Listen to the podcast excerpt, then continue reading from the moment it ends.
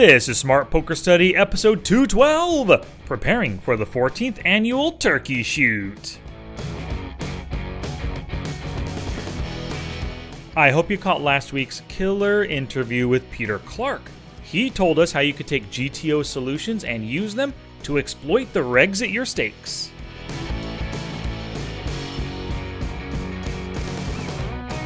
It's poker study time, y'all! And it's also the day after Thanksgiving, so for those who celebrated like me, you must have woken up this morning with like five extra pounds of turkey, pumpkin pie, and like beer in your stomach, you know? But thank you so much for subscribing. I really do owe a huge, huge thank you to each and every one of you for lending me your ears. For those of you who watch on YouTube, the various videos or the podcast on YouTube, I, uh, you know, want to thank you for lending me your eyeballs and all that stuff. Your support, sharing with friends, all of that stuff, that is how we grow, and I owe it all to you. So, speaking of growth, we have some Patreon growth this week. Dennis Tretow just started supporting. He is now officially a Smart Poker Study Insider. Thank you so much, Dennis, for that support. I really do appreciate it. Dennis, along with everybody else on Patreon, they're getting the episodes early, sometimes as far as three days in advance of everybody else who's listening on iTunes or their favorite podcatcher. Just a little benefit for supporting the show, you know. And your support shows me that you enjoy the, what I'm doing and that you want me to keep on keeping on with the podcast, the training videos, all that jazz. To start your own support, go to patreon.com slash smartpokerstudy or, of course, you can click the link within the show notes page. There are different levels of support, and with each level comes a different reward. The $5 level is the free patron only podcast every month. The $10 level is the patron only training video every single month.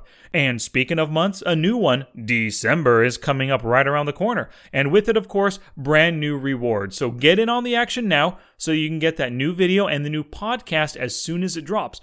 And of course, once you do become a Smart Poker Study Insider, you'll have access to the archive of podcasts and training videos. So once again, please visit patreon.com slash smartpokerstudy to start your support.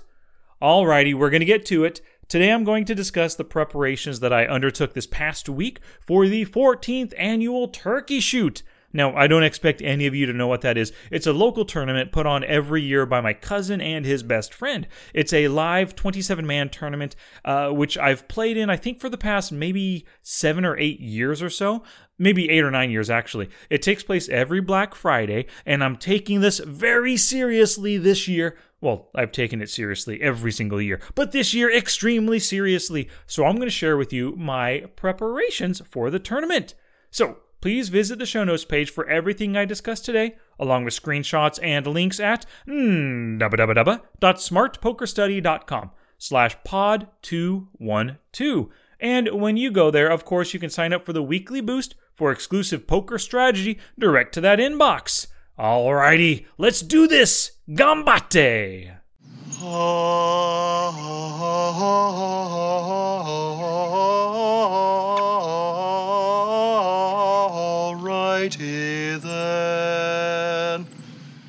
So, the 14th annual turkey shoot. It's been put on by my cousin and his best friend, like I said, for every single year for 14 years straight. And it started off as a three table home game with all of their friends. And I think I missed the first six or seven years. I can't remember the number. But then I started playing in maybe the seventh or the eighth year. And it's always been on Black Friday when just about everyone has a four day weekend. So it's perfect timing. And I was finally able to play in the tournament after I left my restaurant manager gig. You know, you've maybe never thought of it, but restaurant managers they have to work every single freaking holiday. And i think the only holiday that i ever took off was halloween. Every mother's day father's day new year's eve every christmas eve every thanksgiving eve i was there working. Uh, luckily though you know we were always closed on christmas day and thanksgiving day as most businesses should be i think. Well so anyway this is the 14th annual tournament and i've won the tournament outright once I chopped it the final two players once. I chopped it, if I remember right, I think it was four ways, and another time six ways I chopped it. Uh, oh, no, it wasn't six ways. It paid the top six. We chopped it seven ways right there. Nobody wanted to bust out the Bubble Boy. So eighth place ended up being the Bubble Boy.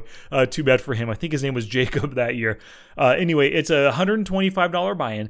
and first place, I think, is around $1,200 with sixth place getting a little bit more than their money back. Uh, my cousin also puts on a raffle, and the prizes are often some cor- some kind of like alcoholic gift. You know, those gift boxes with like um, Jim Beam and a couple of glasses kind of a thing.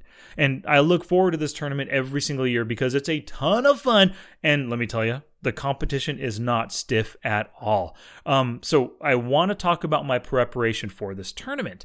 And thinking about this whole preparing for the tournament thing brought a quote to mind. It's from Dwight D. Eisenhower. Here's what he said In preparing for battle, I've always found that plans are useless, but planning is indispensable. So, my goal with all of this planning is to prepare myself to play the best poker that I can um, during the tournament this Friday. So, I'm going to discuss my planning through five different aspects. The first aspect is the location of the tournament, the second is the tournament structure, the third are the players at the tournament. The fourth is the practice that I'm putting uh, that I'm putting in before the tournament starts, and of course, the fifth is my game plan. So Let's see here. The first one is the location of the tournament.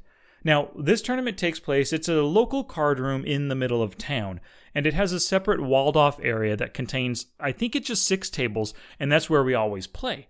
Outside of that, there's the normal cash game tables, and I think there might be 12 of those over there. Uh, they also have various table games like blackjack and pai gow and other stuff going on.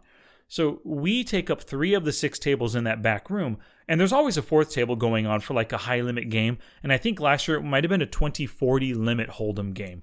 Uh, it's a pretty fun environment. They have a full bar, tons of televisions around the room, of course, which is super good for me because it helps to distract my opponents. That's right. If they're looking up there at the screen to look at ESPN highlights or the current football game that's going on, freaking killer, right? They're paying less attention to the cards, less attention to my actions, less attention to uh, to, to to to to stack sizes, to the board, all that stuff. If they are distracted and I'm paying attention, I have a leg up on them for sure. And the tournament begins promptly at 6:30 p.m.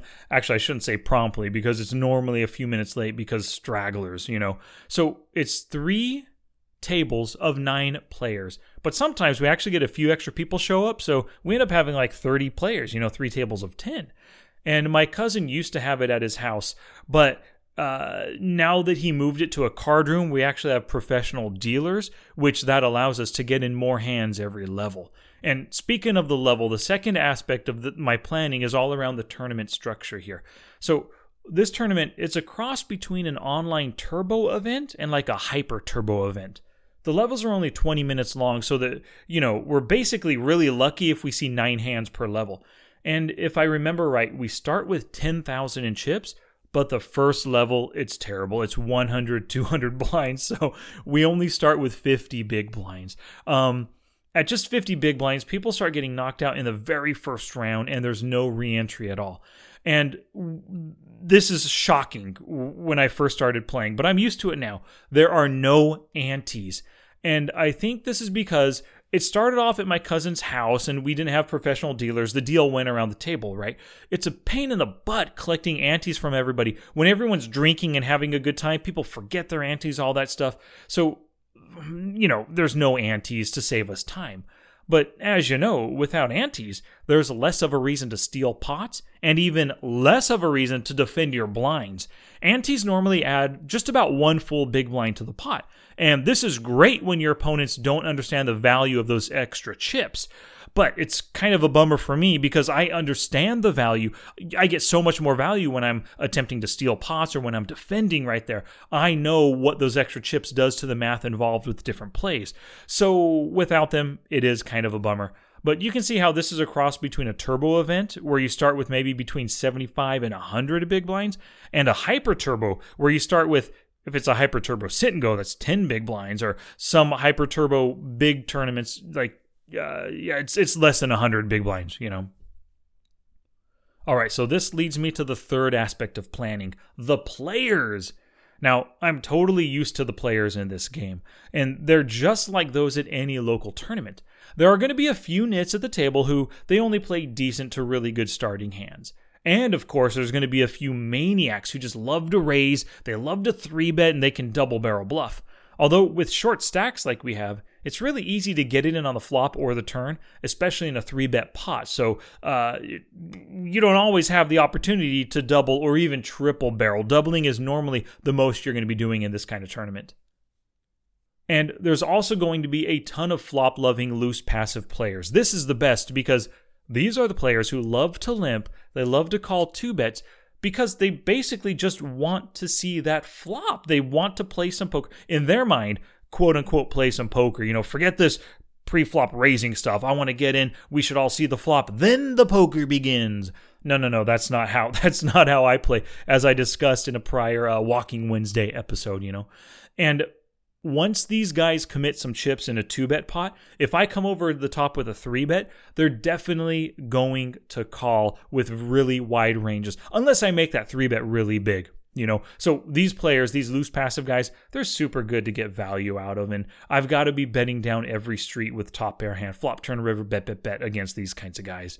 And one characteristic that I've noticed about a lot of these players is when they build a big stack, they use that stack but not to push opponents off of hands. They don't become table bullies. What they do instead, they use it to become just table whales. They're just constantly calling a ton of raises and seeing a lot of flops.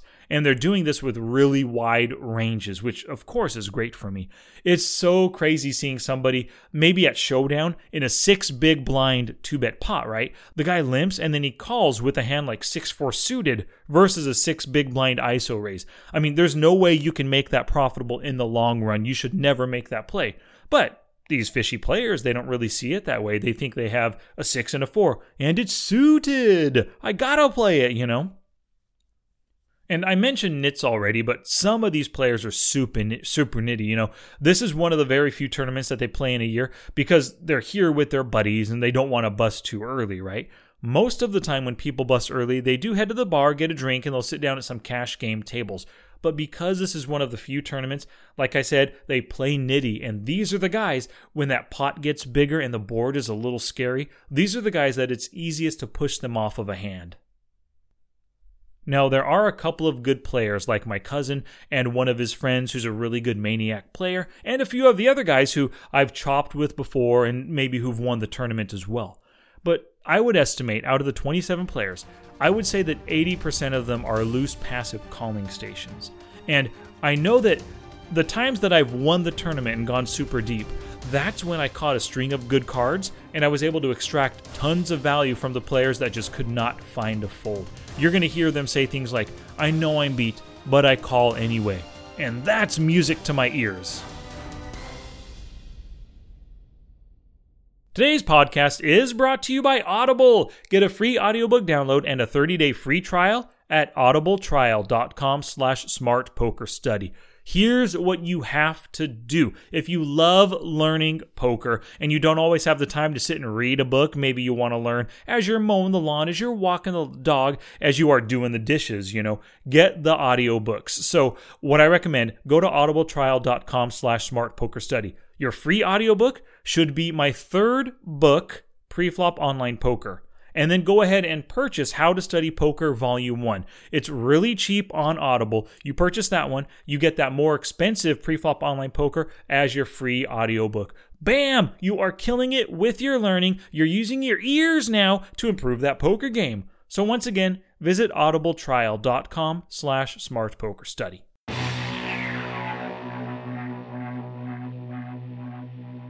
And two shout outs today. The first goes out to Ken Nielsen, who picked up the Smart HUD. He uses Poker Tracker 4, and now he's using it even more so than just uh, like studying hands out of his database. He's using the HUD aspect. He's installed my Smart HUD, and he's using it to exploit his opponents. Thank you very much for purchasing that, Ken. I really do appreciate it. And if anybody else wants to follow in Ken's footsteps and exploit their opponents, with Poker Tracker 4, of course, go to smartpokerstudy.com slash smarthud to learn more.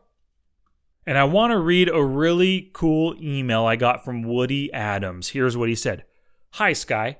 Just wanted to extend my thanks for your Smart Poker Study podcast. It's helped me improve my game significantly. A couple of weeks ago, you put out one on three betting and four betting strategies. Last night, I applied what you taught. I was able to rapidly build my chip stack and my reputation as a loose aggressive player, which is a shift from tag to lag.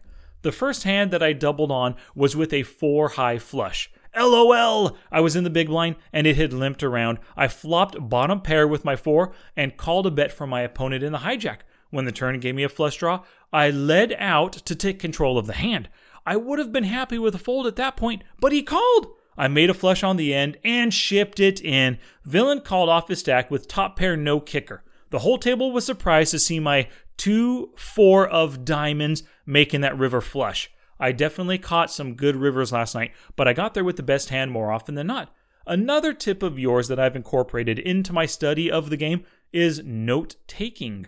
I'm doing selfie video hand reviews during tournament breaks a la YouTube poker vlog style. Maybe I'll put that content together. I'm also using my notepad on iPhone to take character notes during the game, noting which players limp pre and fold to flop C bets then taking advantage of those spots when they arise. Finally, I found that your advice on pot control helpful as well. Pot control does not simply mean check then call. I was able to keep pots at the size I wanted by 3 betting, donk betting, and check raising. I ended up taking home a good score when I placed first out of 43 players. It was rewarding when some of the regulars who have played with me over the past two years approached me to say that they have seen improvement in my game. Thanks for all your help. Your material is great. Well, thank you very much for that message, Woody. I really do appreciate it. Hearing stuff like this, it warms my heart and it really helps me to keep on keeping on. You know, when I hear that you enjoy my stuff, not only enjoy it, but that you're actually learning from it and making money off of it, it just, well, it's motivation for me to keep on keeping on. So thank you very much, Woody. And over the past year and longer, everybody who has sent me uh, some kind of form of email, you know, nice words via email or in some of the social medias and stuff, I really do appreciate it. Like I just said, you guys motivate me and you keep me keeping on. Alrighty, back to class, poker people. So, the fourth part of my preparation is practice. Now, I decided to play in a local Sunday tournament as well as some online games to work on my game. You know, it's not like this is a crazy high buy in tournament, but there is some prestige because I'm playing with a ton of guys that I know and I've played with uh, for years now. So, I want to do better in the tournament and practicing. I think, I mean, I I'm pretty sure that's the best way for me to kind of uh uh get in tournament mode because I'm not often playing in tournaments, you know. So this practice is killer. Now, I decided to play in that local Sunday tournament uh, this past week. Uh, it's an $80 buy-in and it's a $5,000 guarantee. And this is great practice because the players here, they basically match the ones that I'm going to be facing in the turkey shoot. The only difference is that this tournament has proper antes, which of course I love that aspect of it. So here's how my Sunday tournament went. I got there a little early and I registered. Then I headed back out to my car for a little meditation. This is my basic practice. This is what I always do when I go to one of these tournaments. It just, meditation just gets me in the mood and kind of puts me in the right mental spot for a game play. After I did that, I headed back into the tournament uh, for the start of it, and there ended up being six full tables of 10 players each. And by the time re entry ended after level 5, there were 73 entries total. But this is awesome because it ended up being shy of the 5K guarantee, so there was an overlay, which that's always welcome, of course, you know. Now, the tournament went pretty smooth for me, and I started chipping up right away.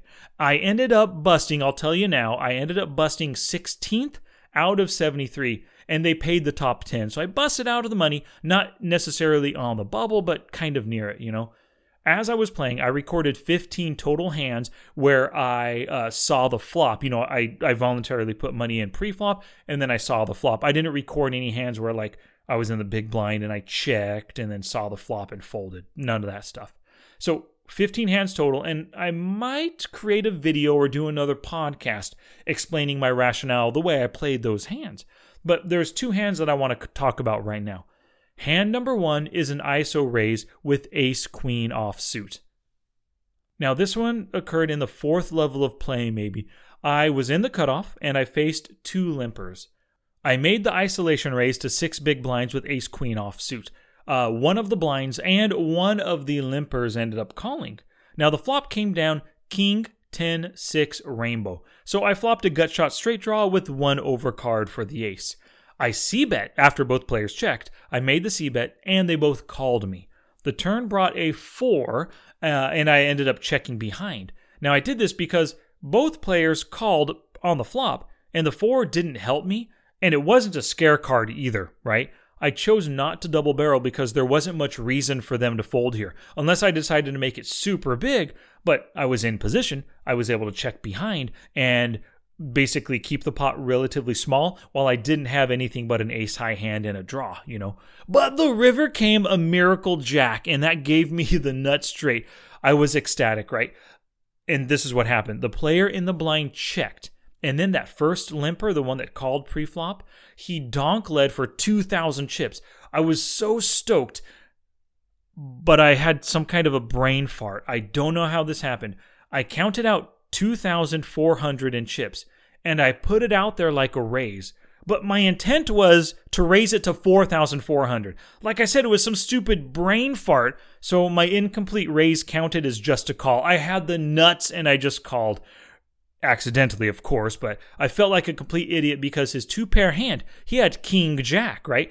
Um, on the river, he would have paid me off, I guarantee, with his two pair hand to 4,400 chips. I mean, I could have probably made it 5,000 or 6,000. He probably would have paid me off at that point. So I was bummed about that little brain fart. But I'm going to learn from that next time and not allow that to happen again, you know.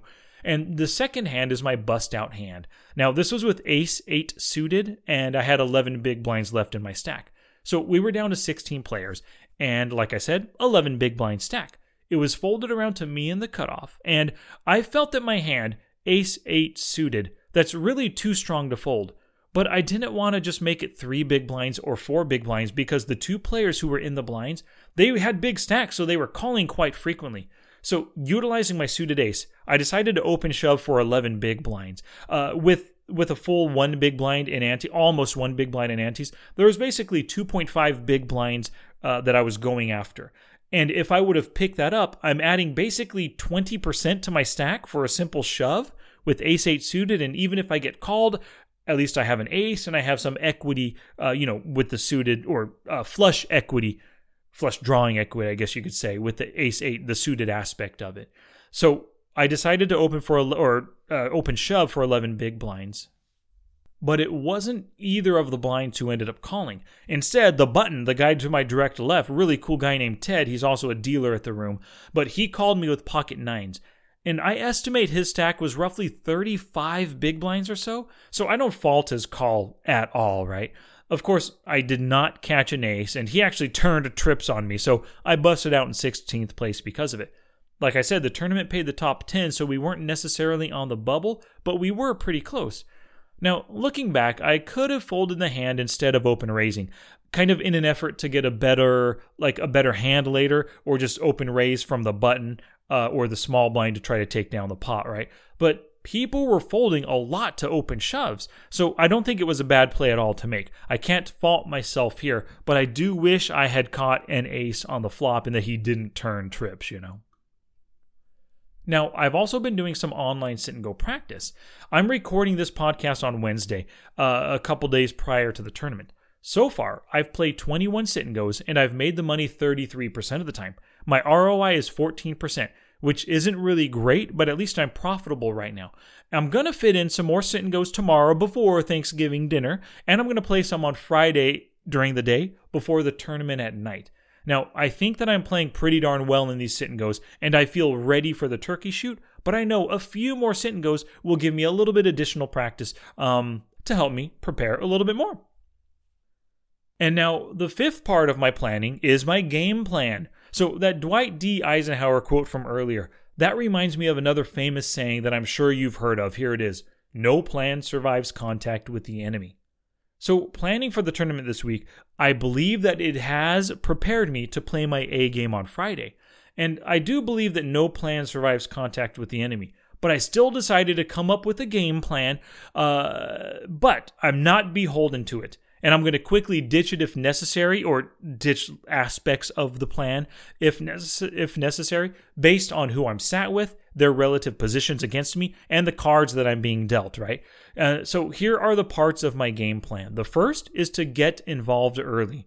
Because we only have 50 big blinds to start, I cannot play nitty and wait for a hand. I really have to get in there and stir things up. Now, that doesn't mean I'm going to be playing 9 4 offsuit or Jack Deuce offsuit, but I will be playing suited connectors, suited gappers, all pocket pairs, Broadway, and of course, random ace X hands. The next part of my plan there's no need to defend the blinds due to the missing antes. So I'm going to be much quicker to fold my blinds versus raises, uh, especially with a random hand or a hand that I just don't feel is worth playing out of position. And, of course, if it's not a good spot to 3 bet bluff, the lack of antes makes it even more unprofitable to do those plays, so I'll probably be making fewer 3 bet bluffs out of the blinds. Alright, the next part of my plan record every hand that hits the flop that I'm involved in. So I did this with the prior Sunday live tournament, and I think it really helped me to remain focused on my play and the play of my opponent. So I'm going to do it again this coming uh, tournament. The next part of my plan I'm going to have a solid reason for entering any pot as the caller. You know, too many of the loose passive players I'm going to be up against, they call because their cards look pretty or they just hope to hit a flop. I'm going to call because I see an opportunity to make money with my hand or to make money against this opponent or you know, maybe I see a good chance to possibly bluff later on in the hand. I am not going to enter pots as the fifth limper or the third caller just because I have a hand like a suited king or a suited jack, you know. I'm going to look for every opportunity to raise instead of limping or calling. But if calling does look to be profitable, I'll be doing it. The next part of the plan, I'm going to value bet at every opportunity, especially on the river, because they just do not want to fold. So, like I said, these players are calling stations, and I've seen them call down with very weak top pair and second pair hands quite often. So, I will not miss value against these players. The next part of my plan, I will fold my second pair hands versus any barrel bets. The next part of my plan, I will tend to believe my opponent's post flop raises and bets. And this kind of goes along with the prior uh, plan or prior part of my plan right there. So when somebody bets one quarter of the pot on a wet board, I know that it's a blocking bet with some kind of weak pair or even a draw. So I need to respond accordingly there. And if they bet big, then they have a big hand that they're trying to get maximum value with. I cannot tell you how many times I see people over betting the pot with the nuts or the near nuts in hopes of getting paid off. What they should be doing is betting smaller to get value from their fishy opponent's weaker hands. But they make the bet so freaking big, full pot, pot and a half on a scary board. It makes their opponent's decisions super easy to make. You know, these guys are telegraphing their hand strength with the size of their bet, and I'm going to take advantage of that. And the last part of my plan I will be a one and done flop bluffer unless I have really good equity. Now, I'll probably throw out the flop C bet about 80% of the time, is my guess. But as soon as I get called, I'm going to shut down on the turn unless I have a value hand or I have enough drawing equity in the hand. Like, for example, I have Queen of Spades, Jack of Spades on a 10, 9, 3, 2 spade board. So this would give me an open ended straight draw, a flush draw, and two overs for a top pair hand. Now, this is definitely worth barreling, and it's likely with these short stacks, when I barrel this kind of hand, it's going to be an all in bet on the turn to put maximum pressure against these opponents. Challenge! Here's my challenge to you for this episode. Take the time to plan out the next live tournament you play in. Think about the tournament location, the structure, the types of players you expect to encounter, and how you're going to practice for the event. Then, Put a plan together that helps you exploit your fellow players. Remember that no plan survives contact with the enemy, but the fact that you're planning will give you an advantage over those who don't give it any extra thought. Now it's your turn to pull the trigger and do something positive for your poker game. You better wake up. The world you live in is just a sugar coated topping. There is another world beneath it, the real world. And if you want to survive it, you better learn to pull the trigger. This episode is not complete until you head to the show notes page at smartpokerstudy.com slash pod212. When you go there, you'll find links to everything I discussed today, ways in which you can support the podcast, and keep me keeping on.